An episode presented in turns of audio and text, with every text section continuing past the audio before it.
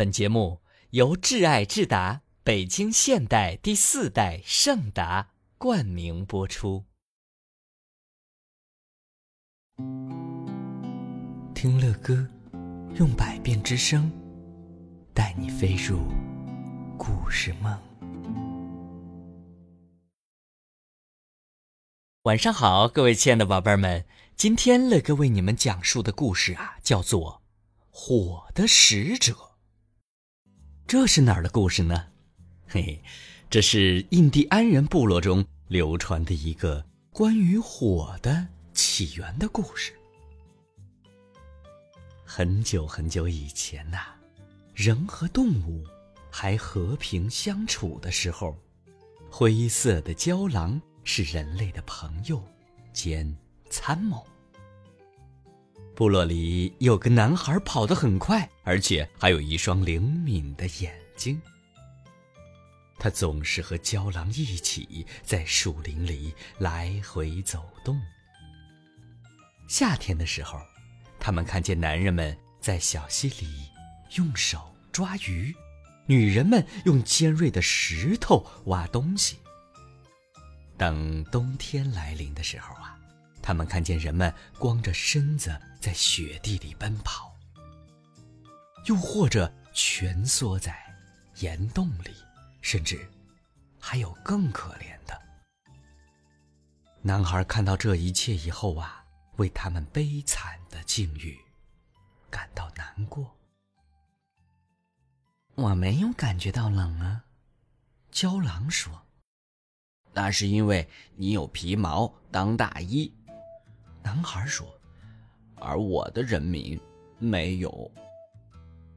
去打猎吧。”郊狼说：“我不要去打猎了，在没有找到方法来帮助我的人民抗寒之前，我都不去打猎了。”男孩说：“帮帮我吧，参谋。”于是啊，郊狼跑走了，过了很久才回来。他说：“他找到了一个方法，不过是很困难的方法。没有什么方法是困难的。”男孩说。胶狼告诉他说：“他们必须去火焰山，把那里的火带来给人们。”火，火是什么呀？男孩问。郊狼告诉他：“火是一种像花儿一样红的东西，但不是花。它能够迅速跑遍草原，直至摧毁整个草原。像野兽一样的东西，但是它不是野兽。它非常的猛烈，会造成很大的伤害。只要，只要它放在石头间。”往里添加小木棍儿，就可以用来取暖。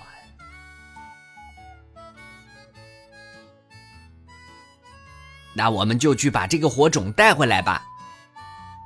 男孩说：“首先呢，男孩说服人们借给他一百个跑得很快的人，然后他和胶狼带着这一百个人迅速向遥远的火焰山。”前进了。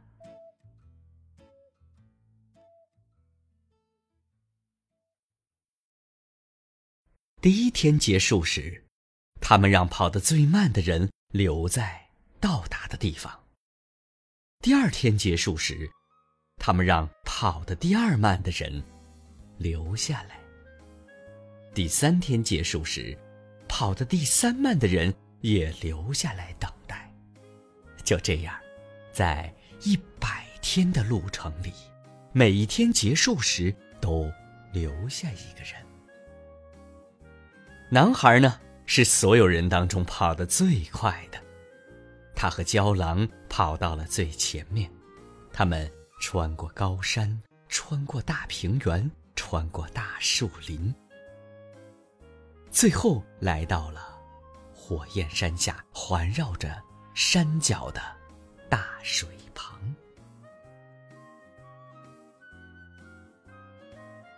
火就在高高的圆锥顶不断的冒出浓烟，笼罩着整个的天空。到了夜晚，火精灵们开始跳舞，冒出红色的光，把远处的大水池照得通红的。郊狼参谋对男孩说：“你就在这里等，我去火焰山上弄一个火把。你要随时、随时做好跑的准备。等我回来的时候啊，我可能都没有力气了，而且火精灵们会追赶过来的。”于是啊，郊狼上了山。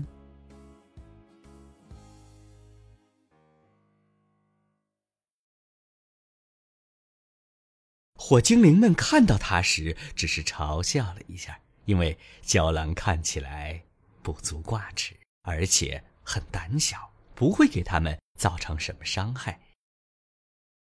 到了晚上，当他们跳舞的时候，郊狼偷走了火把，带着它向山下跑。火精灵们看到郊狼所做的事情后，都非常的生气。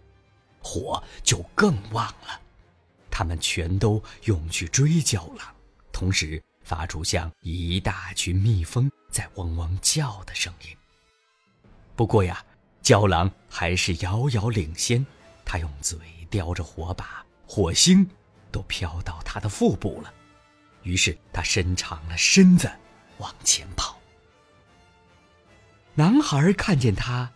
像从山上落下的流星一样跑了过来，他听到了紧追不舍的火精灵们的声音，以及郊狼参谋急促的喘气声。等到郊狼气喘吁吁跑到他的旁边时，他抓起了郊狼嘴巴上的火把，像离弦的箭一般跑走了。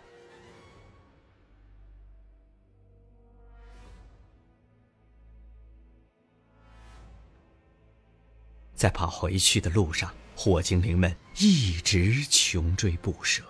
可是他们追得越快，男孩就跑得越快，直到，直到看到接棒的人已经弯腰做好了跑的准备。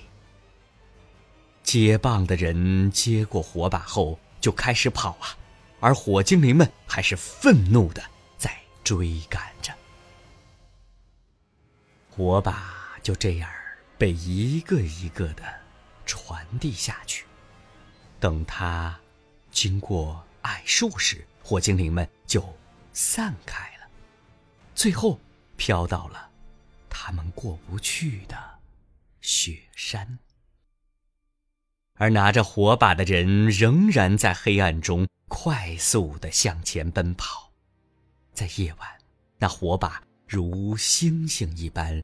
闪闪发亮，在闷热的午后，它又热得发烫，在黑暗中却发出淡紫色的光。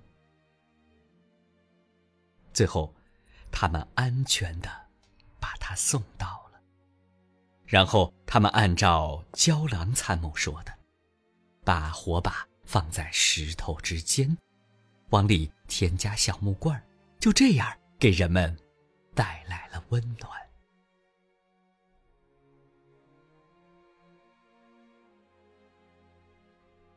从那以后啊，人们就称男孩为火的使者。郊狼的身上也留下了标记，他腹部的皮毛已经被火苗烤成黄色的了。